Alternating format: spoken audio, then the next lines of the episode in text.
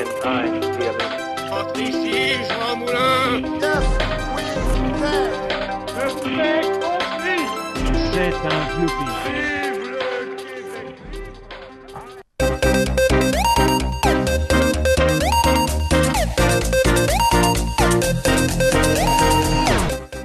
Bonjour et bienvenue Flavien de Guillaume sur l'APNIX, émission du Journal International sur RL2 aujourd'hui, émission sport et relations internationales. Nous recevions Monsieur Joanneau, président du comité départemental olympique de la métropole de Lyon et du Rhône. Voilà, Très bien, très bien. avec nous euh, Guillaume Savary du Master Expertise Internationale de Lyon 3. Bonjour Guillaume. Bonjour à tous. Alexandre Corvaillant de MPE. Ça sera Lyon Moon pour cette fois. de Lyon Moon, pardon. Je ne pouvais pas euh, ne pas me rater. Hugo Joly, évidemment, euh, de la licence droit philosophie. Bonjour. Voilà, aujourd'hui, on va parler sport et relations internationales. Vous le savez tous, euh, le, le sport. J'ai oublié Alexis. Alexis, présente-toi, Alexis. Rédacteur, rédacteur en chef au Lyon Mondi Blog. Merci. Bonjour à tous. Est-ce que vous êtes prêts pour l'émission? Cette fois-ci, il n'y aura plus d'erreurs? Impeccable. Allez, on y Super. va. Parfait. Bon, alors je vous le dis, aujourd'hui on parle des relations internationales, vous l'avez compris, ça fait trois fois que je vous le répète, euh, mais on va commencer par une chronique actualité internationale de la semaine d'Hugo Joly qui nous présentera son travail. Euh, ensuite, ensuite, nous aurons une interview euh, de Guillaume. Guillaume, tu es allé chercher les informations là où elles sont. Tu nous présenteras tout à l'heure ce que tu as fait lors de l'interview. Exactement. Là, c'est Alexandre qui va nous parler de sa chronique. Qu'est-ce que tu, de quoi tu vas nous parler? Alors, je vais vous parler d'incidents diplomatiques qui ont eu lieu aux Jeux Olympiques. D'accord, on a hâte d'entendre ça. Ce- ta chronique sera suivie de celle d'Alexis, de Guillaume, pardon, Ouais, toujours, je reviendrai moi pour vous parler des deux Corées. Parce que Guillaume, on aime t'écouter, voilà. Et ensuite, nous aurons enfin Alexis, Oui, moi je parlerai de- du rugby dans la diplomatie néo-zélandaise. voilà, et Monsieur Joanneau euh, sera là pour te corriger, car c'est un ancien joueur de rugby. C'est ça, monsieur? Ouais, J'ai essayé un peu comme tout le monde de pratiquer ce, ce ballon ovale, ce paramètre bondissant aléatoire. Je rebondis justement là-dessus, puisque à la fin des chroniques, nous passerons à votre interview. Euh, mais évidemment, euh, vous serez là tout au long de l'émission. Je vous remercie. Donc, Hugo, euh, tu es là. Est-ce que tu veux nous parler de l'actualité internationale de la semaine? Ah bien sûr, c'est pour ça que je suis là. Donc alors bonjour, j'espère que tout le monde va bien. Avant de commencer ma chronique, j'aurai une petite, euh, une petite phrase à tous vous dire. Donc euh, j'aimerais déjà mentionner à quel point ce travail de chroniqueur hebdomadaire sur l'actualité internationale me change la vie. Avant, dans mon bruyant, long et interminable trajet de bus, je voyais chaque matin taguer sur un arrêt de bus Erdogan la et cela représentait tout mon horizon de recherche politique. J'étais donc chaque matin toujours un peu plus enjoué en voyant ce superbe slogan publicitaire. Mais aujourd'hui, tout a changé. J'ai ouvert les yeux sur la scène internationale. Ouverture qui est certes un peu plus déroutante, mais également pleine de petites surprises vous injectant de l'absurde en hormones comme on injecterait des hormones aux pandas pour stimuler leur vie sexuelle platonique. On va Ça commencer. commence euh, dur, hein on commence donc bien évidemment avec la Turquie. Le processus d'adhésion de la Turquie au sein de l'Union européenne a débuté en 2004 et s'est arrêté suite au refus de certains membres de l'Union européenne. Je rappelle qu'il faut, pour qu'un État devienne membre de l'UE, de l'UE, il faut qu'il remplisse plusieurs conditions, dont que le Parlement européen accepte l'adhésion de l'État à l'unanimité. Suite aux demandes répétées et à la pression exercée par le représentant diplomatique de la Turquie au sein de l'Union européenne, Farouk Kemaksi, le processus d'adhésion de la Turquie est de nouveau sur les rails. En même temps, je le comprends. hein. Quand tu es le seul à la récréation avec, euh, avec qui personne ne veut jouer avec toi, bah forcément tu les harcèles pour jouer avec eux. Donc pour donc c'est pour cela qu'il y a un sommet entre On Union sent du vécu, hein Ah oui, non, complètement, Toi aussi, tu étais seul à la récré, c'est traumatisme ça infantile, effectivement. D'accord, bon. Écoute. C'est donc... C'est donc pour cela qu'un sommet entre l'Union européenne et Ankara va être organisé le 26 mars à Varna en Bulgarie. Cette réunion vise à une remise en fonction du processus d'adhésion de la Turquie au sein de l'Union européenne. On reconnaît qu'ils vont pas être contents. hein. Allemagne, France, Pays-Bas, Autriche et Danemark vont à nouveau nous pousser un petit coup de gueule. À voir donc qui sera le plus fort, la subtilité persuasive et la magnanimité du président turc ou la grimace des pays contestataires. Une autre contestation, cette fois-ci en France. On remonte au 15 janvier 2018 où la plateforme APB s'est vue lapidée par son inefficacité pour se faire remplacer par la, plateforme Parcoursup. Ce nouveau procédé vise à plusieurs nouvelles choses. Supprimer le tirage au sort quand une formation est surdemandée. Supprimer la possibilité de 24 choix de vœux en la restreignant à 10 vœux. La suppression du, critère de domicile, c'est-à-dire que l'étudiant ne sera pas assigné à l'académie dont il fait partie, mais peut postuler partout en France de manière égale, la demande suivie du parcours scolaire, c'est-à-dire bulletin, activité extérieure, euh, acquisition de certaines compétences, pourra être demandée plus souvent par les formations, sans oublier la lettre de motivation qu'on adore tous faire, bien sûr. Ensuite, on a la suppression de la hiérarchisation des vœux. Et enfin, la nouvelle plateforme est censée, entre guillemets, répondre aux étudiants avant leur passage au bac. On verra bien. Donc, si on fait un bilan, la sélection par les universités se fera donc en amont par les diverses formations, et non a posteriori du bac durant la- durant l'année d'hécatombe universitaire qu'est la L1. C'est donc un système qui va pallier certains gros défauts d'APB, mais qui fort heureusement reste critiquable. Bah oui, euh, sinon euh, je fais sur quoi ma chronique moi? Donc comme je le disais, la sélection sera donc en amont du bac, ce qui est considéré comme meilleur que de laisser l'individu se rendre lui-même compte de ce qui lui correspond ou non. Autrement dit, la première année post-bac sera encore plus déterminante pour les nouveaux arrivants car ce sera davantage plus dur pour eux de considérer qu'ils ne se sont non pas trompés de voie au lieu d'avoir échoué dans leur filière. Enfin, c'est à titre de- et c'est à titre de conseil, la sélection durant les bulletins d'année lycée sont beaucoup, plus, sont beaucoup trop laxistes. On n'obtient que des fainéants qui finissent utilitaristes et solidaires. Quelle horreur Et ça va pas du tout. Alors que si on faisait la sélection dès la primaire avec des critères très exigeants, on aurait des parfaits élèves comme il faut. Prenez l'exemple de John Stuart Mill. À 3 ans, il maîtrisait le grec ancien. À 10 ans, une lecture complète et en langue originale des textes de Platon. Voilà enfin une solution.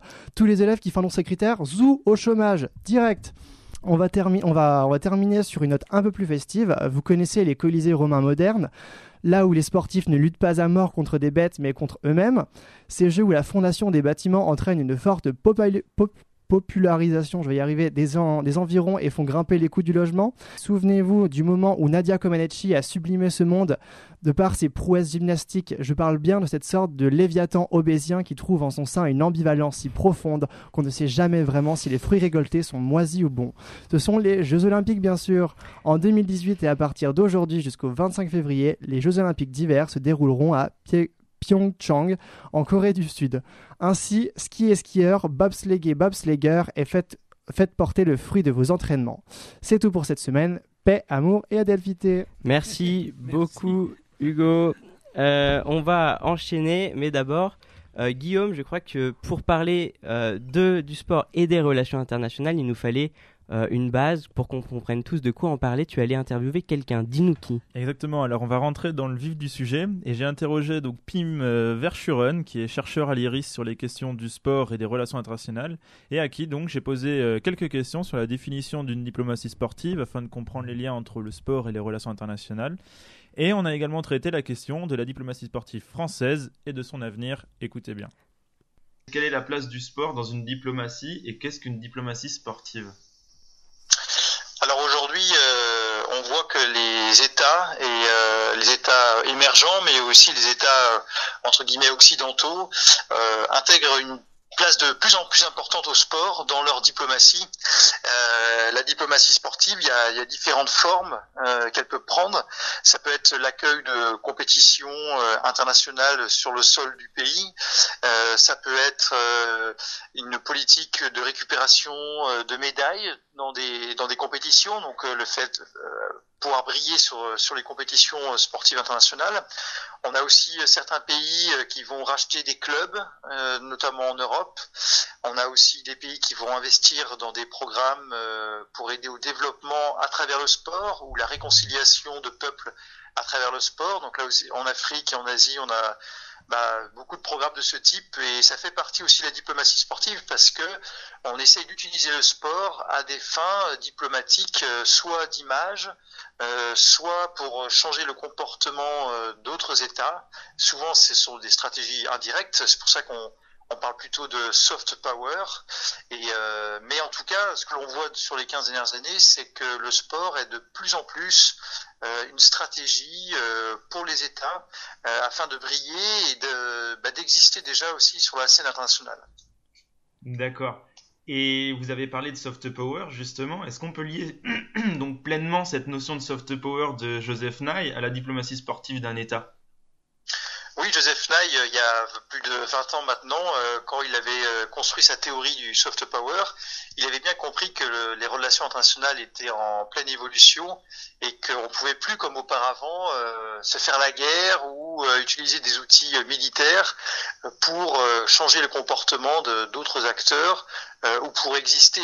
Et euh, à côté euh, des moyens euh, militaires ou des moyens de, de force, on va avoir tout un ensemble d'outils euh, culturels, euh, artistiques, euh, mais aussi sportifs, euh, qui, euh, qui permettent aux États voilà, d'avoir des nouveaux moyens d'action euh, sur la scène internationale qui sont beaucoup plus euh, acceptés et acceptables parce qu'on a, on a plus du tout l'utilisation de la force. Donc ce sont des moyens plus indirects, plus diffus, et, le sport en fait pleinement partie car le sport est devenu euh, un- comment dire, une activité euh, extrêmement médiatique, euh, universelle, euh, qui est euh, consommée et pratiquée, euh, regardée par euh, maintenant euh, tous les continents, par tout un ensemble de populations émergentes également, et euh, ce qui en fait un outil voilà de, diffusion, de, de, de valeurs, euh, d'images euh, que les États peuvent aujourd'hui euh, instrumentaliser euh, pour défendre leurs intérêts.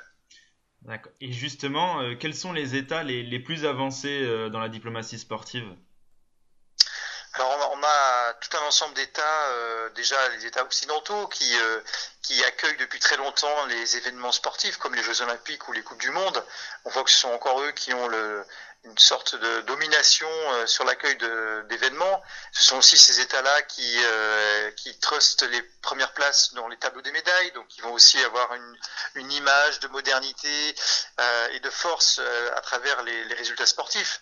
Mais, euh, et ça c'est la nouveauté, nouveauté, depuis 15 ans, on voit que les pays émergents, et dans cela en particulier les BRICS, hein, ce qu'on appelle euh, Brésil, Russie, Inde, Chine et Afrique du Sud, ces États-là euh, s'insèrent de plus en plus euh, dans la, scène sportive, que ce soit à travers l'accueil des, Jeux Olympiques ou des Coupes du Monde, comme on a vu ces dernières années, euh, mais aussi sur le tableau des médailles. On voit que ça, se démocratise.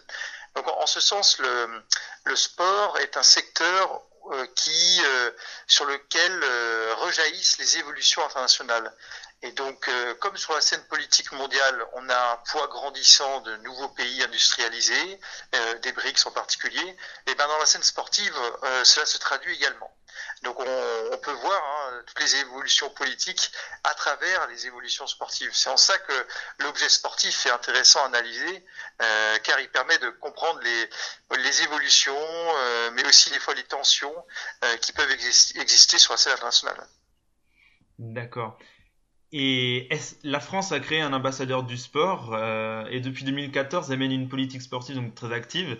Alors quelle place concrètement souhaite donner la France au sport dans sa diplomatie et pourquoi euh, est-ce seulement récent? C'est vrai que la, la France a depuis euh, maintenant une petite dizaine d'années euh, voulu euh, reconquérir un peu le terrain sportif. Il faut savoir que la France était un- un- une terre d'accueil au- auparavant du sport international. On se souvient que le Comité olympique international, mais aussi tout un ensemble de fédérations internationales, comme notamment la FIFA, avait été hébergé dans les premières années à Paris. Donc il y a une centaine d'années, au début du du XXe siècle et à, la fin du XIXe siècle.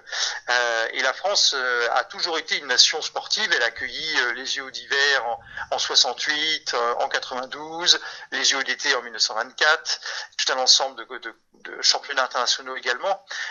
Mais c'est que depuis une quinzaine d'années que la France souhaite revenir là aussi euh, sur la scène sportive. Euh, la création de l'ambassadeur euh, pour le sport au niveau du Quai d'Orsay est un symptôme de ce renouveau sportif français. Mais l'ensemble de la diplomatie sportive française est principalement euh, axé autour des Jeux Olympiques euh, 2024 et donc cette candidature qui a été préparée euh, en amont euh, depuis euh, de longues années et qui a réussi hein, il y a quelques mois à, à, comment dire à gagner euh, l'aval du CIO pour donc accueillir les Jeux à Paris en 1924. Euh, il va falloir voir dans les prochaines années si cette politique, euh, cette diplomatie sportive française était au service euh, des JO 2024 ou si au contraire les euh, euh, JO 2024 peuvent pas aussi être un, euh, un des aspects de la diplomatie sportive française, mais ne pas se résumer à ça. Et euh, on voit que la France a gagné la- l'accueil de la Coupe du Monde de rugby en 2023, et peut-être que d'autres compétitions vont être accueillies dans les prochaines années sur le sol français. Il y en aura d'autres, bien sûr.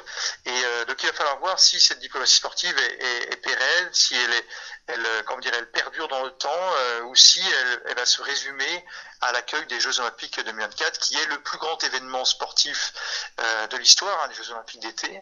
Donc pour la France, c'est une grande étape. Ça a été un moyen bah, de rayonner sur la scène internationale, euh, d'accueillir euh, de nombreux chefs d'État, euh, d'accueillir aussi des leaders économiques.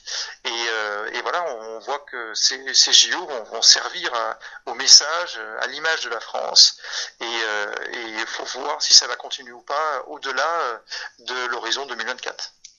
Et justement, est-ce que la France est puissante face au reste, du monde sur ce terrain? Quand on voit que le Qatar fait ça justement, euh, par exemple, dans une plus longue durée que, n'a l'air de le faire la France? La France, elle a un avantage, c'est qu'elle a une image de modernité, de stabilité politique, de d'entente euh, avec euh, ses voisins, donc d'apaisement, que des pays comme le Qatar ne peuvent pas se prévaloir. Le Qatar aujourd'hui fait face à une grave crise diplomatique avec ses voisins, comme vous le savez. Le Qatar fait aussi grave euh, face à une crise d'image, car euh, les travailleurs migrants exploités euh, sur son sol pour construire les stades de la Coupe du Monde 2022 euh, donnent une image extrêmement négative du Qatar. La France, elle, n'a pas ce, ce souci-là. La France est aussi une terre qui est, comment dire, qui est habituée à accueillir ce type d'événements comme les Jeux Olympiques. À Paris, on a, euh, on, on peut avoir euh, les 40 000 lits que le CIO exige pour accueillir les Jeux Olympiques. Beaucoup de villes euh, ne peuvent pas se prévaloir de, cet avantage-là. Donc euh, Paris est, une capitale culturelle, est une capitale économique euh, au niveau mondial, et c'est en, ça que la France a un, outil de rayonnement et une capacité touristique, une capacité hôtelière, une capacité en termes de, de stabilité politique et une capacité aussi économique, parce qu'il faut de l'argent pour accueillir ces événements, que euh, finalement peu d'É- d'États euh, peuvent avoir aujourd'hui. Alors bien sûr, on a parlé des pays émergents, hein, la Russie, la Chine, euh, la Corée du Sud en ce moment, accueillent de plus en plus d'événements sportifs. Mais, euh, mais comme on peut voir au Brésil aussi, euh, suite aux Jeux Olympiques d'été en 2016 et à la Coupe du Monde 2014, on voit que c'est pas forcément facile pour ces États d'accueillir des Jeux Olympiques ou des Coupes du Monde. Donc, euh, donc voilà, la France a un avantage et c'est aussi pour ça euh, que elle, s'est- elle a candidaté pour 2024 et qu'elle a eu d'ailleurs les Jeux Olympiques, même s'il y, y a très peu de, con- de concurrence. Euh, mais voilà, la France est une nation historique du sport et euh, on voit à travers cette candidature olympique euh, qu'elle le reste pour le moment et que les prochaines années, elle, aura toujours des arguments en sa faveur pour accueillir euh, des Jeux Olympiques, mais aussi pour briller au tableau des médailles, car il n'y a pas que ça. hein. La France est une des nations sportives les plus euh, dynamiques, et là aussi on voit dans les derniers chiffres qu'elle reste encore très compétitive. D'accord. Et, pensez-vous que de manière générale, pour tous les pays, que la diplomatie sportive a de l'avenir? Disons que la diplomatie sportive, euh, elle, peut prendre plein de formes. Et je crois que pour les États, c'est important euh, d'adapter leur euh, diplomatie sportive à leurs intérêts particuliers, à leurs capacités diplomatiques. Et on le voit d'ailleurs sur les 15 dernières années. La France n'a pas la même diplomatie sportive que la Chine ou que des petits États euh, comme euh, européens comme le, je sais pas, l'Autriche ou ou, euh, ou l'Ukraine euh, ou des petits États en Afrique ou en Amérique latine. Donc euh, il- le sport offre une multitude d'outils, euh, que ce soit en, termes de, de programmes de développement, des programmes d'échange sportifs, euh, d'accueil d'événements. Certains États vont plutôt accueillir des événements plutôt secondaires, euh, comme les championnats du monde de natation ou, euh, ou des compétitions de squash ou je ne sais d'autres disciplines qui exigent moins de voilà moins de contraintes économiques et matérielles. Euh, il y a aussi euh, certains États qui vont financer un club sportif, un seul, qui va être le phare un petit peu du, du pays. Donc en fait, il y, a, il y a tout un ensemble de formes que cette diplomatie spor- sportive peut prendre, et c'est il revient à chaque État d'adapter euh, sa diplomatie sportive à ses intérêts et à ses capacités. Et euh, c'est ce qu'on a toujours vu. Et ça ne s'attache pas uniquement au sport. C'est comme c'est comme les questions militaires. Chaque État a l'armée euh, dont il a besoin. Et, euh, ben le sport, euh, en tant qu'outil de diplomatie, est- c'est la même chose. C'est les mêmes questions qui se posent. Donc, voilà, c'est à chaque État de, s'adapter au, contexte sportif et à ses intérêts. Voilà, merci Guillaume d'être allé chercher cette interview. Je pense que on a tous fait un bilan sur ce que c'est, ce que peut, a- ce que peut être euh, la diplomatie euh, sportive. Euh, grâce à l'exemple, euh, tu as pris euh, la France, euh, évidemment, c'est l'exemple le plus proche, euh, qui ne colle pas vraiment avec le journal international, mais euh, c'est en partenariat avec le Master Expertise International. On va passer à une euh, nouvelle euh, chronique, euh, chro- euh, chronique sportive. Et encore, hein, Alexandre, tu vas nous en parler. Et oui, pas vraiment. Pas vraiment, pas vraiment. Bonjour tout le monde. Alors cette semaine, on doit parler sport et relations internationales. Bah moi, je vais plus vous parler relations internationales parce que euh, le sport, euh, enfin pour que vous compreniez, en fait, euh, moi, je suis un peu le quota sumo de cette émission. Alors, les JO d'hiver 2018 vont se passer en Corée du Sud et nous offrent déjà un petit premier scandale. Je sais pas si vous l'avez lu dans la presse la semaine dernière, et je vais pas parler du fait que les Corées font semblant d'être copines pendant un mois. Enfin, si, plus ou moins. La délégation porte un drapeau avec une Corée unifiée en bleu. Euh, euh, et tout en bas, euh, je ne sais pas si vous voyez ce que je veux dire, il y a l'île de Dokdo. Et en fait, c'est assez logique que vous me direz qu'on la voit parce que cette île, elle est contrôlée par la Corée du Sud. Sauf qu'en fait, comme pour beaucoup d'îles dans la mer de Chine, eh ben, elle fait objet, de conflits de souveraineté. Du coup, le Japon fait un peu la, la, la G. Et euh, ils ont envie que ce soit euh, enlevé. C'est-à-dire que le Japon revendique la souveraineté sur cette île, c'est Ouais, ça? Le Japon euh, demande la fin. Et ils affichent cette île au nez à la barbe du Japon, qui est vraiment pas loin géographiquement et, et de culture que la Corée, c'est ça? Tout à fait, parce qu'en plus sur le drapeau, on ne voit uniquement que la Corée, du, la Corée en entier, et cette île qu'on voit tout en bas, qui, qui- qu'on voit très très bien en plus sur le drapeau. Et donc du coup, c'est pour ça que le Japon a, a fait un petit scandale euh, du fait qu'il ne trouvait pas normal qu'on puisse le voir, étant donné qu'ils estiment que cette île n'appartient pas à la Corée du Sud. Et en fait, euh, aux Jeux Olympiques, euh, c'est pas euh, c'est pas un lieu qui est étranger aux petits scandales diplomatiques comme ça. Il arrive même parfois qu'il soit aussi gros que moi, pour vous dire. Niveau fréquence, c'est quasiment à chaque fois en fait. Et je me suis dit que j'allais vous parler de deux trois incidents qu'il y a eu. En fait, quatre en réalité, parce que je vais vous en parler de trois qui se sont déroulés au JO d'été et un autre euh, pour les JO d'hiver. Ah, tu ne respectes pas la parité hiver-été? Pas du tout. Très bien. Ça, fait ça fait 3 et 2 si on commence si on Il n'y a pas encore de 2018. loi à parité euh, hiver-été, mais ça viendra. Hein et, et ce jour-là, on sera derrière toi. Merci. Voilà. J'en suis très heureux. Alors, On va commencer du coup avec euh, les Jeux Olympiques d'été de 1908 à Londres. Et euh, comme en 2012, comme on a pu le voir, c'est la famille royale euh, qui a ouvert euh, la cérémonie. En 1908, du coup, c'était le roi Édouard, VII qui était présent et qui a fait un défilé. Il était convenu avec les nations participantes que chaque drapeau devait être baissé à son passage. Si ce détail est important, c'est parce que, en fait, il y en a un, bien sûr, qui ne l'a pas fait. Et celui, ce- le drapeau qui n'a pas été baissé, c'est celui des États-Unis d'Amérique. Bah, en fait, l'athlète qui devait, le, faire a décidé qu'il ne le ferait pas du fait qu'il voulait protester contre le fait que la nation irlandaise, qui euh, n'existait qu'en tant que nation et pas en tant qu'État à cette époque, et qui faisait partie du coup de la, de la Grande-Bretagne ou des îles britanniques, euh, euh, du, fait que l'Irlande soit à l'intérieur, n'avait pas le droit de défiler avec son propre drapeau lors de ces euh, Jeux Olympiques, donc gros scandale. Si on part euh, en 1972, 1908 à côté, c'est très gentil. En 1972, euh, ça a été une grosse catastrophe qu'on a pu constater. Euh, je pense que vous avez tous entendu parler de l'attentat des JO d'été de Munich. En fait, c'était une journée assez sanglante. Un commando appelé Septembre Noir, composé de huit hommes palestiniens, est entré dans le village olympique et est entré dans les chambres de la délégation masculine israélienne. Euh, ils ont fait déjà deux morts quand ils sont rentrés à l'intérieur de- des chambres. oui, ils sont pas venus pour dire bonjour, j'imagine. Voilà, tout à fait. Et ils sont pas venus pour dire bonjour, mais ils sont venus pour dire qu'ils voulaient la libération de 230 prisonniers palestiniens euh, prisonnier du coup par Israël, euh, logique. Et euh, de ce fait, il voulait être aussi escorté en Égypte avec la délégation israélienne. Et c'est ce qui leur avait été accordé dans un premier temps. Ce qui s'est passé en réalité, c'est que l'armée allemande a fait un assaut à l'aéroport euh, de Munich et euh, 17 morts, tout simplement. Ce qui s'est passé, c'est que aucun euh, membre de la délégation israélienne, donc membre masculin de la délégation, n'est sorti vivant. Et euh, du coup, euh, Oui. été un, un carnage à cet aéroport. Tu nous mets euh, dans une ambiance euh, très joyeuse. euh, Exactement. C'est pour ça qu'on va passer à quelque chose de, de plus fun, mais en fait pas vraiment, parce qu'on reste avec Israël et la Palestine, donc on va s'amuser. Euh, et là, on passe en 1996, euh, année de naissance de la meilleure personne ici, moi. Euh, donc voilà. Évidemment. Oui. Donc on est à Atlanta, aux États-Unis. Euh, cette année-là, c'est la première année que la Palestine va, dé- va défiler sous son drapeau euh, lors de la cérémonie.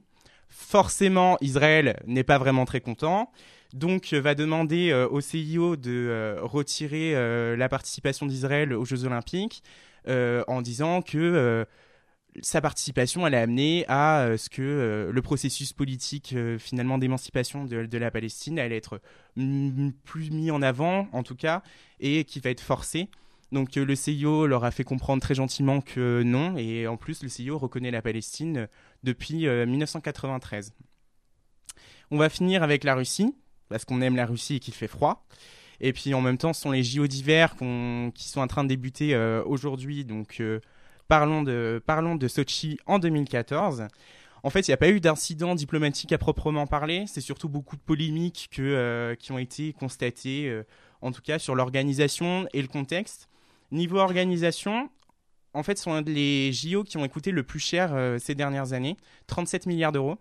C'est euh, pour euh, faire une représentation, c'est aussi cher que les dix dernières, é- les dernières éditions cumulées. Et donc du coup, ça a fait polémique du fait déjà du prix. En plus de ça, la ville de Sochi se situe dans un, dans un territoire avec un climat méditerranéen. Pas très idéal quand on veut de la neige, on est bien d'accord. Et du fait que ce soit pas le meilleur choix forcément euh, des Jeux Olympiques d'hiver, il y a eu quelques soupçons de corruption. Voilà, pour commencer. Ah. Après, qu'est-ce qu'on peut dire? C'est que l'organisation elle a été décriée comme un désastre écologique du fait de, du climat. En fait, la Russie, elle a dû produire pour 8 milliards d'euros de neige fraîche pour, ces- pour ces Jeux Olympiques. Bon, après, bah, le contexte, euh, bah, il n'est pas tip-top. Hein, euh, on est en Russie. Euh, des tensions sociétales. Euh, tout simplement, deux semaines auparavant, à peu près, il me semble, euh, des lois euh, anti-propagande homosexuelle ont été votées. Donc ça a fait scandale, surtout pour, pour certaines disciplines olympiques, enfin chez certaines disciplines olympiques. Et comment dire, c'est un peu peut-être tiré par les cheveux aussi, mais il y a certains journalistes qui ont fait aussi un rapprochement avec la situation en Crimée qui s'est déroulée un mois après les Jeux Olympiques, enfin même pas un mois, c'était courant mars et donc finalement les, Jeux Olympiques se sont terminés, il me semble, le 24 février 2014.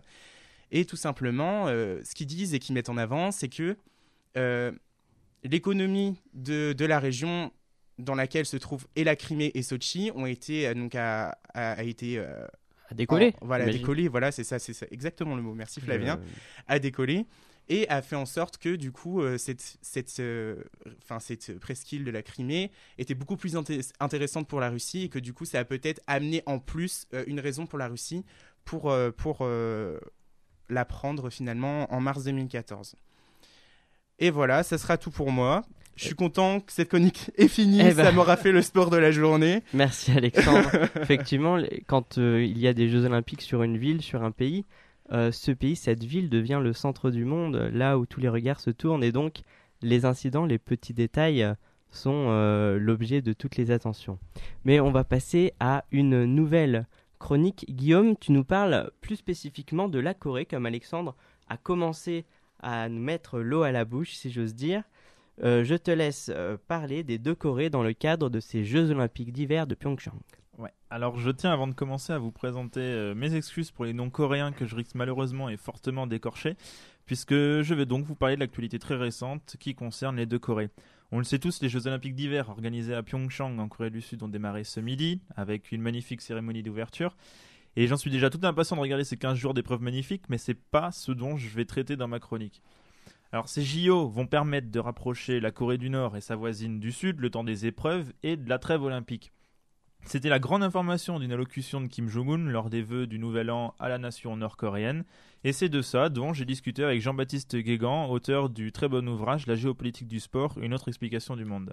Donc, euh, est-ce que tu peux revenir, puisque c'est ton sujet, tout d'abord sur le contexte de cette, euh, approche entre les deux États euh, coréens? Alors, pour reposer le contexte de cette information d'un rapprochement, il faut revenir sur la situation politique insulaire.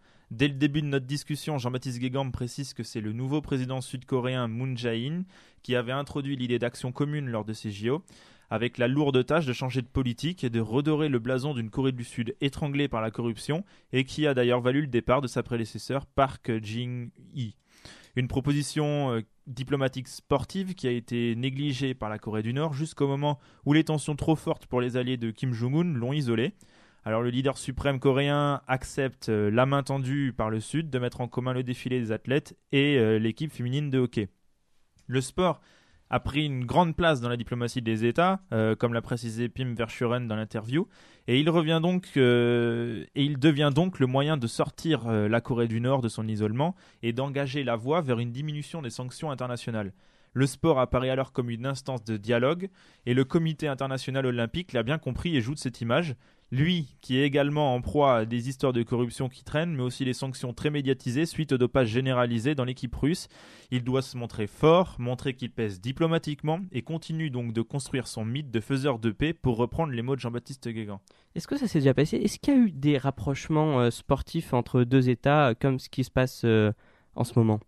Oui, alors c'est pas la première fois que le sport et les Jeux Olympiques se trouvent acteurs d'un tel rapprochement. On a eu l'exemple de la diplomatie du ping-pong entre Nixon et Mao en 1972 qui se sont rapprochés, entre autres, hein, je dis bien entre autres, grâce à une compétition amicale de tennis de table en Chine.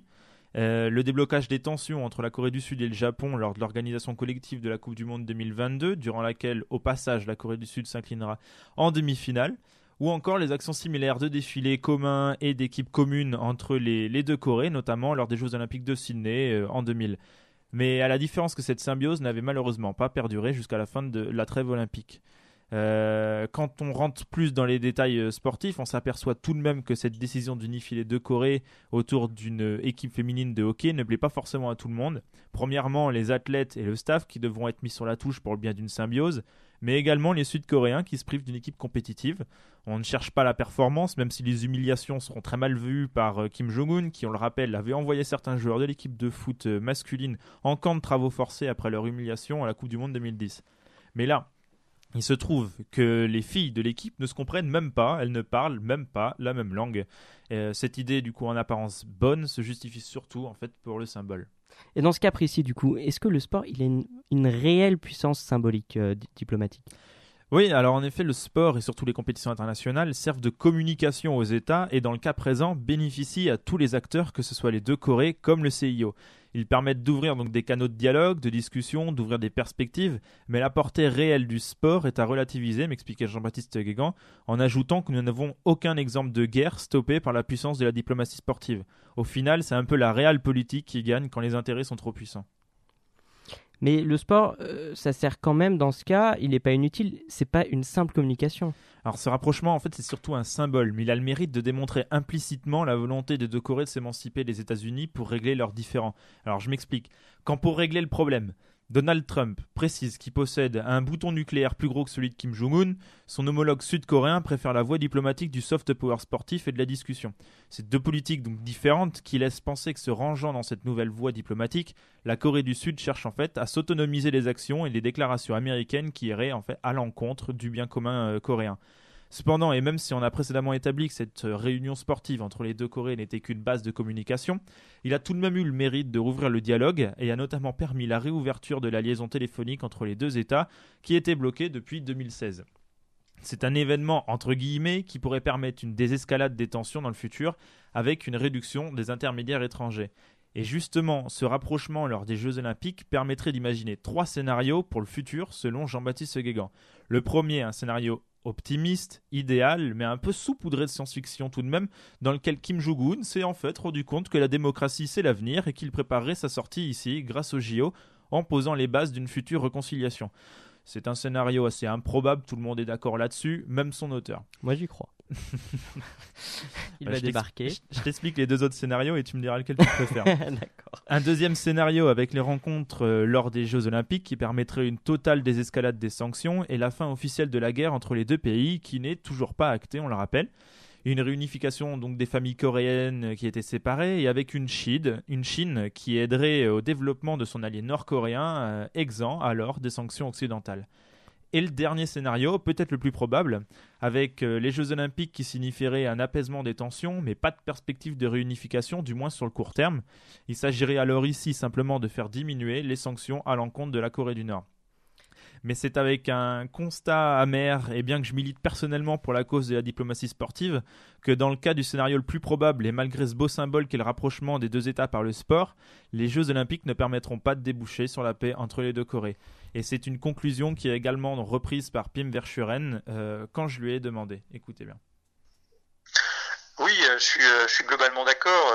Les rapprochements via le sport ont été euh, rarement suivis de, de, comment dire, de faits euh, de rapprochement politique, enfin, je veux dire, concret. Euh, la Corée du Sud, euh, ça fait des décennies qu'ils sont euh, en guerre au final, hein, parce que il n'y a pas eu d'accord de paix qui a été signé, donc ils sont officiellement en guerre depuis euh, plus de 50 ans. Euh, c'est pas deux semaines de compétition sportive qui vont les les rapprocher. Tout dépend de la volonté politique et côté nord et côté sud de, de pérenniser ce rapprochement et d'en faire euh, quelque chose de concret. Euh, et c'est ça qui va être le- le- l'enjeu déterminant. Ça va pas être euh, les Jeux Olympiques euh, en Corée du Sud. Ça peut être un prétexte, effectivement, pour les deux pouvoirs en place euh, d'inaugurer un rapprochement. Mais, euh, mais ça va dépendre de leur volonté de leurs intérêts à eux, pas, pas ceux du Comité Olympique International et, euh, et des organisateurs de, de- des Jeux Olympiques en Corée du Sud. Donc euh, voilà, il va falloir voir euh, dans, les, dans les prochaines années si euh, ces Jeux Olympiques s'insèrent dans une phase globale de rapprochement. Mais euh, les dernières années ont montré que la, la Corée du Nord euh, ne souhaitait pas finalement se rapprocher, qu'elle aussi enfin, constamment entre euh, signaux de rapprochement et signaux euh, militaires euh, de tension. Voilà, on n'est pas dans une phase qui est globalement positive pour ce rapprochement. Donc je suis assez pessimiste sur la capacité de ces Jeux Olympiques à, à inaugurer un rapprochement politique entre les deux Corées. Comme j'aime le dire, merci Guillaume, comme j'aime le dire sur cette affaire coréenne, pardon, affaire à suivre, ce n'est peut-être pas terminé. Voilà, on va passer à une toute autre partie du monde. On va parler de la Nouvelle-Zélande et de la diplomatie du rugby. Fais attention Alexis, c'est toi qui fais cette chronique. Monsieur Joanneau t'observe écoute ce que tu dis. Oui, voilà. Alors, euh, avant de commencer euh, sur cette chronique, euh, est-ce que je peux juste, euh, Flavien, poser une euh, petite devinette à, l'Assemblée Euh, bah écoute, euh, s'ils te répondent peut-être, euh, Alors, lance-toi. Puisqu'on parle diplomatie aujourd'hui, est-ce que vous avez une idée du rang mondial de la puissance militaire néo-zélandaise À peu près? Très très faible. Là, comme ça, moi, je, je vois pas trop. Oh, je sais pas, quand même un bon Je préciserai qu'ils sont sous étendard quand même de la Grande-Bretagne. Bien sûr. Donc euh, la puissance, à quel niveau on la situe? Ah Alexis alors Alors, Oui. elle est, elle est 102e mondiale derrière donc euh, le Guatemala et le Ghana pour vous donner une idée. Donc c'est selon le classement Global Firepower 2017. Euh, bien entendu, ce type de classement, c'est très discutable parce que évaluer la puissance militaire, comme on vient de le voir, c'est très hypothétique. Ça Oui. dépend de nombreux euh, paramètres, de données confidentielles euh, qui sont parfois manquantes. Il n'empêche que ça donne une idée de la position de la Nouvelle-Zélande dans les relations internationales. Donc, en faisant quelques recherches, je suis tombé sur une note de l'Observatoire géostratégique du sport de décembre dernier. Euh, L'auteur, Carole Gomez, qui est chercheuse à l'Institut des relations internationales et stratégiques, donc l'IRIS, euh, commence par s'interroger sur ce que nous connaissons de la Nouvelle-Zélande. Le- Et là, vous oui. allez me dire, Le Ah, le ping-pong, c'est ça? Mhm. Non. Non. Non, le Seigneur des Anneaux, non Ah, le Seigneur des Anneaux. Mais non, évidemment, c'est le rugby, les non moutons, les moutons et après le rugby ou Ah. le rugby et après les moutons. On ne sait pas bien.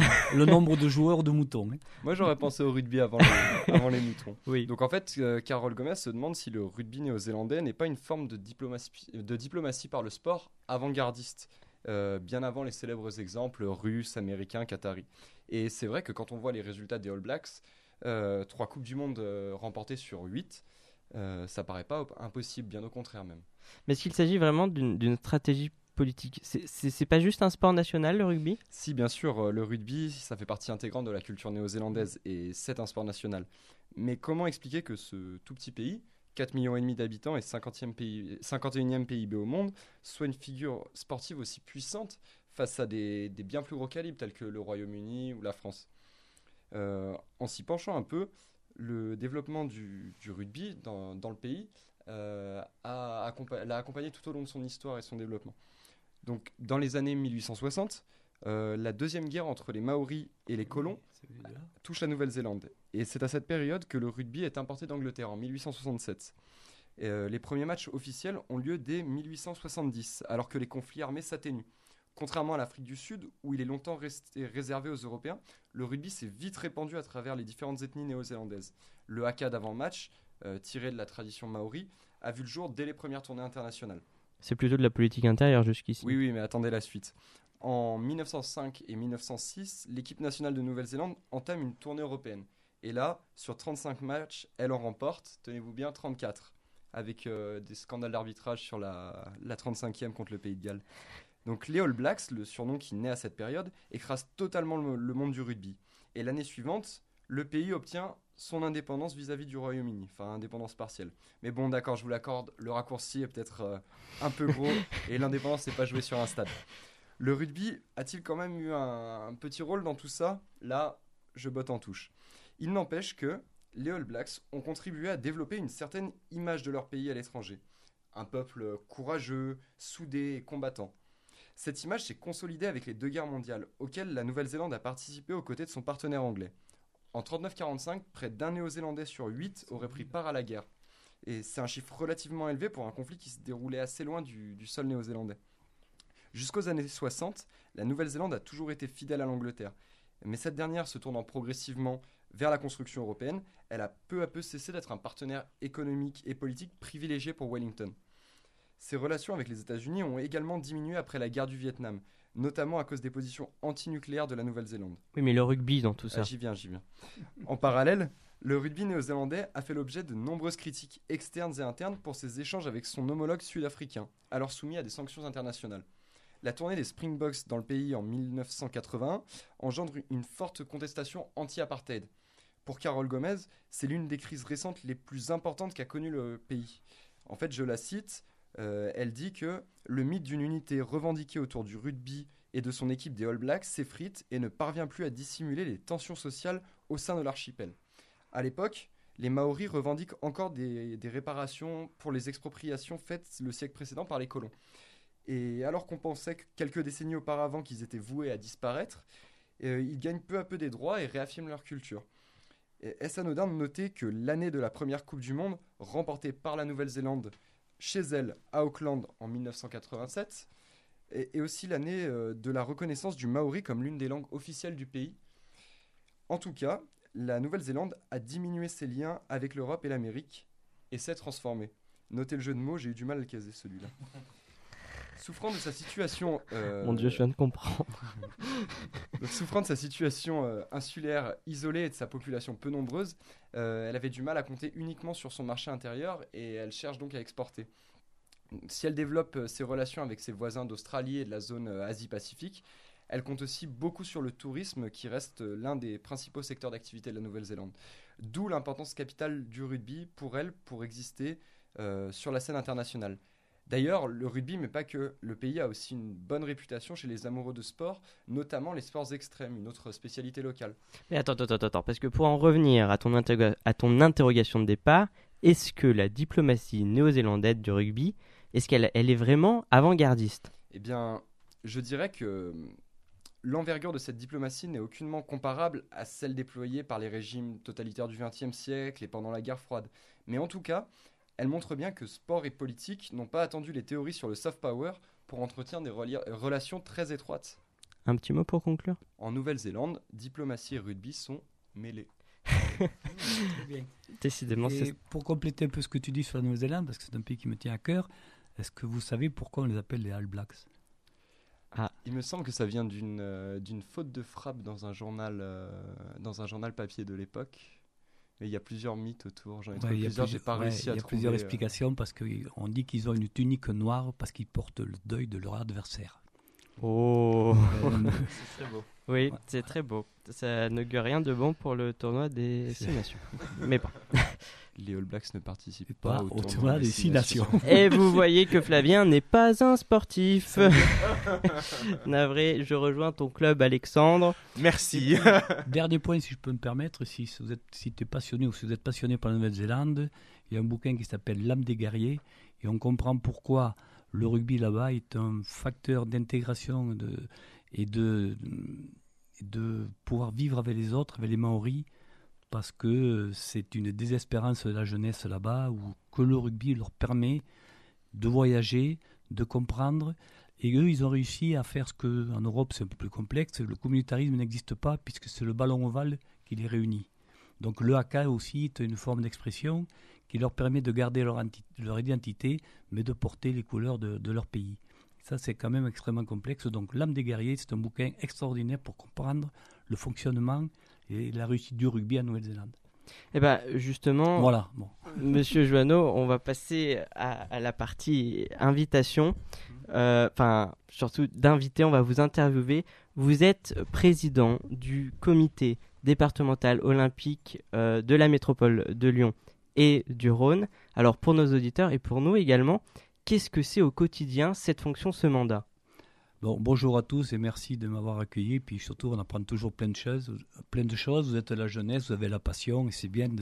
Il y a beaucoup de choses à dire ce que vous dites, bien sûr, mais après, c'est aussi le fait quand on a eu la chance de beaucoup voyager, de vivre dans certains pays dont vous avez cité, où on se rend compte que entre la théorie et la façon de s'exprimer et les faits réels, notamment sur les Jeux Olympiques, sur les parfois ce que nous, avec l'œil français, euh, bien assis autour d'une table, on rel- on relève des fois des choses qui nous choquent, mais c'est quand même beaucoup plus complexe, car le mot sport déjà a une définition dont personne n'est d'accord, du moins sur notre territoire. Nous, on parle maintenant de pratique sportive, et donc quand on parle de la, de la politique du sport, on peut se mettre autour d'une table, et si on peut la définir, je pense qu'on aurait fait un grand pas déjà pour savoir comment la France est reconnue comme telle, comme euh, nation, sportive à travers, je vais dire, les autres pays. Donc le regard de chacun, il est, beaucoup, il est, il est très différent. Et c'est toujours intéressant de voir les analyses que vous en faites. Parce que vous avez parlé de Munich. Bon, j'avais une athlète qui était à Munich. Elle était de la délégation française. Eux, ils ont été au courant de rien pendant quatre jours. On leur a dit, vous restez dans votre chambre, tout va bien. Donc ça, c'est des faits précis. Quoi. Donc pour vous dire qu'après, la communication, le rôle des journalistes et faire savoir ce qui se passe, c'est quand même beaucoup plus complexe. Il y a un écart euh, Et énorme. le deuxième point que je veux dire, si le mur de Berlin est tombé, je pense que le sport, et là la pratique sportive, le fait que les athlètes de l'Est et de l'Ouest se rencontrent, à un moment donné, la, jeune- la jeunesse s'empare, parce qu'elle ne peut pas supporter ces, ces grandes différences et ces- ce mal-être.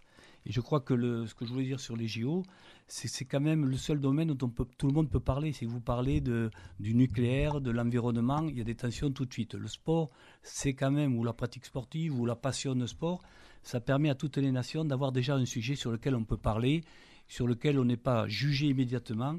Mais je crois qu'il ne faut pas oublier que c'est le baron Pierre de Coubertin qui a créé les JO, qu'on fête les 100 ans, que à travers les événements entre les pays, que ce soit les pays de l'Est, de l'Ouest, que ce soit les États-Unis, les Russes, il s'est toujours passé des moments de tension, mais le sport réussit quand même à les faire rencontrer. Et pour ceux qui ont vu la, cérémonie aujourd'hui, c'est quand même une cérémonie qui est basée sur le futur et sur euh, l'amitié, sur le respect. Et je rappellerai que quand même la devise des JO, c'est respect, excellence, amitié. Donc je crois que de situs, altus, fortus, plus vite, plus haut, plus fort, on est passé quand même dans un domaine où on veut plus se comparer aux autres, mais on veut apprendre à se connaître et à vivre ensemble. Et je crois que dans nos sociétés, qui donc beaucoup de personnes ont tendance à s'isoler, le lien sportif ou la pratique sportive ou ce qu'on met derrière existe. Et c'est ça qu'il faut cultiver. Ce n'est pas la panacée, mais c'est un moyen peut-être que les peuples se rencontrent. Et dès qu'on se rencontre, on a moins peur de la différence. Au Voilà, et bien répondu. Je voulais compléter sur la Nouvelle-Zélande. et- Oui, non, mais c'est très très intéressant. Le sport, oui, comme, comme facteur d'intégration et euh, interne en Nouvelle-Zélande, comme vous l'avez dit, mais aussi externe Mm. d'amitié euh, entre les peuples. Mais au niveau local, euh, le comité départemental olympique, enfin, au Alors, niveau de quelle votre- est notre mission D'abord, nous sommes les, les représentants du Comité national olympique et sportif sur le territoire. Donc, le territoire, il est composé du Rhône et de la métropole de Lyon. Et à ce sujet, donc, nous avons quatre axes sur lesquels nous, nous, nous, essayons de trouver des solutions, c'est-à-dire que nous sommes avec les politiques publiques et comment les mettre en situation sur le terrain. Nous nous occupons du sport et bien-être, comment la pratique sportive peut permettre d'être, d'avoir un mieux-être de l'individu. Nous occupons de la professionnalisation et du sport, c'est-à-dire comment à travers des emplois on peut créer des éducateurs qui vont encadrer. Et enfin, on, on s'occupe aussi de l'éducation et citoyenneté, c'est-à-dire que c'est peut-être les bases pour qu'un individu s'épanouisse à travers une pratique. Donc ça, ce sont nos missions, euh, j'allais dire, régaliennes. Et surtout, nous sommes à la tête de 500 000 licenciés, 77 disciplines. Donc, euh, c'est c'est passionnant parce que chaque discipline a, a son fer de lance de fonctionnement et que tous les jours, nous sommes confrontés et nous devons trouver des solutions, comme dans le monde du sport. Avant le match, il faut trouver la solution à ce que nous pose comme problème, surtout que le sport, c'est aussi la, la relation entre les individus et que nous nous occupons des publics qu'on- que nous disons fragiles, c'est-à-dire les jeunes ou les moins jeunes, et que parfois il y a des dérives, donc il faut être vigilant, il faut connaître un peu l'environnement, et donc c'est notre action commune. Nous sommes composés de... Nous avons 26 élus, nous sommes une quinzaine de chargés de mission, nous, nous travaillons en relation avec toutes les disciplines, avec les, les politiques, on- nous sommes aussi copartenaires de l'État pour les financements, donc nous avons beaucoup, beaucoup de missions, mais nous sommes bien entourés, je vous rassure. Je voulais vous demander justement, euh, avec avec les relations avec le partenariat privé-public, euh, est-ce que le sport peut avoir une influence euh, dans, dans les négociations? Est-ce que par exemple, je ne sais pas, j'imagine, il y a une négociation entre deux communes, entre deux, entre deux entités, deux personnes morales, euh, mon côté euh, juridique revient. Euh, est-ce que, par exemple, s'il y a une équipe de, de foot ou une rivalité, est-ce que ça peut jouer dans ces négociations, ce genre de, de détails? Alors pour revenir, pour répondre à cette question, il faut faire un historique. Il nous avait été demandé il y a une quinzaine d'années de faire la cartographie des équipements sportifs sur la France. Pourquoi? Parce qu'on trouvait, nous, moment sportif, un peu surprenant qu'une commune fasse une piscine alors qu'à 5 km, une deuxième piscine se faisait. Donc là, nous sommes copartenaires des financements et nous intervenons à ce niveau. C'est-à-dire que nous avons une cartographie exacte des équipements, utilisés, sous-utilisés ou pas, ou euh, à, modeler en fonction de- des nouvelles normes du handicap. Et donc, nous- notre rôle, c'est de dire, attendez, euh, dans les financements, on financera une piscine, mais on n'en financera pas deux. Après, c'est aux, aux élus locaux de s'entendre pour savoir de quel côté la piscine peut se construire. Oui, j'imagine que ça revient souvent et notamment les rivalités entre communes. Au-delà de, de la rivalité sportive, ça doit jouer beaucoup.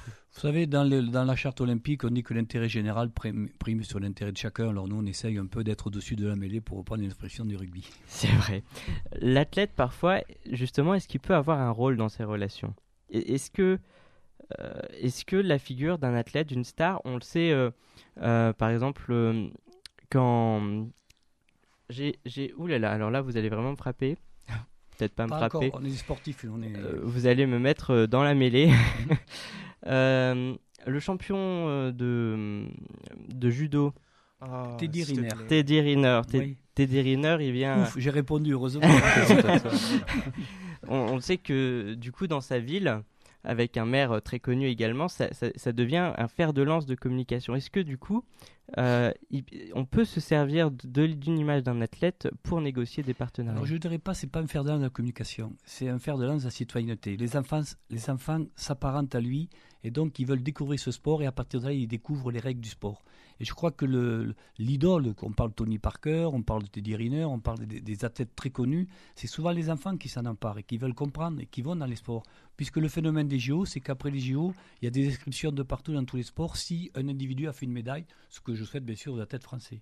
J'avais une, une autre question par Mhm. rapport aux Jeux Olympiques. Mhm. Euh, on le sait, on, on l'a dit tout à l'heure, euh, quand une ville, un pays accueille les Jeux Olympiques, euh, ce pays il est au centre des regards. Mhm.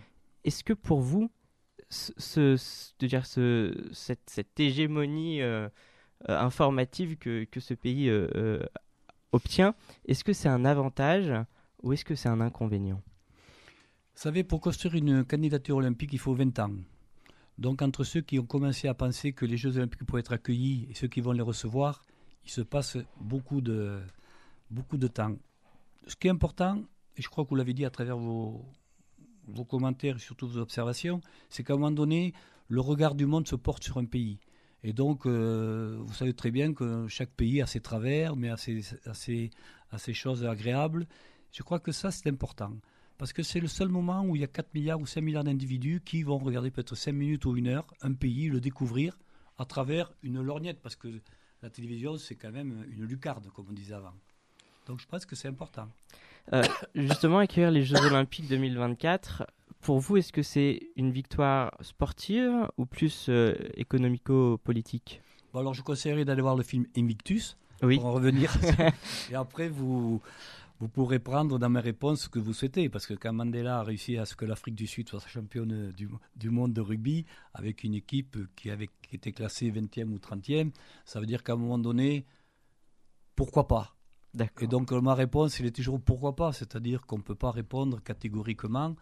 Simplement, sur le plan économique, ça crée des emplois, ça amène de la richesse, j'allais dire, pour des gens qui, qui cherchent du travail. Euh, bon, les JO de, de Paris, on les connaît bien. C'est quand même, je trouve que c'est un plus, ça booste un peu une nation. Puis il faut un peu du rêve dans la vie.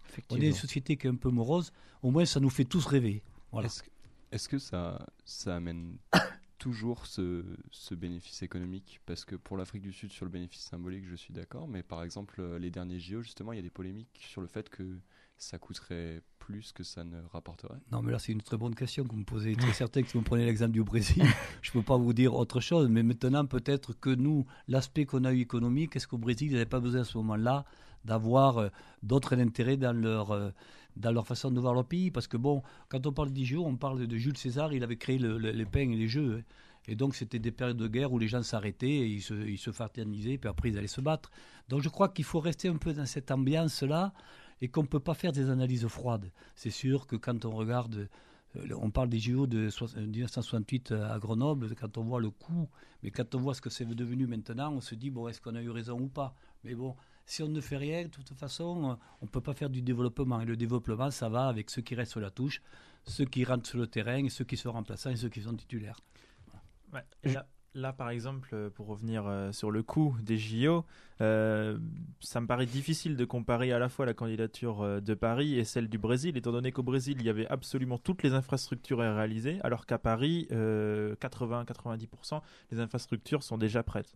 C'était une exigence, je crois, du CIO que- les, les, Jeux Olympiques ne coûtent pas trop cher, que ce soit pas une escalade. Et je crois que la candidature de.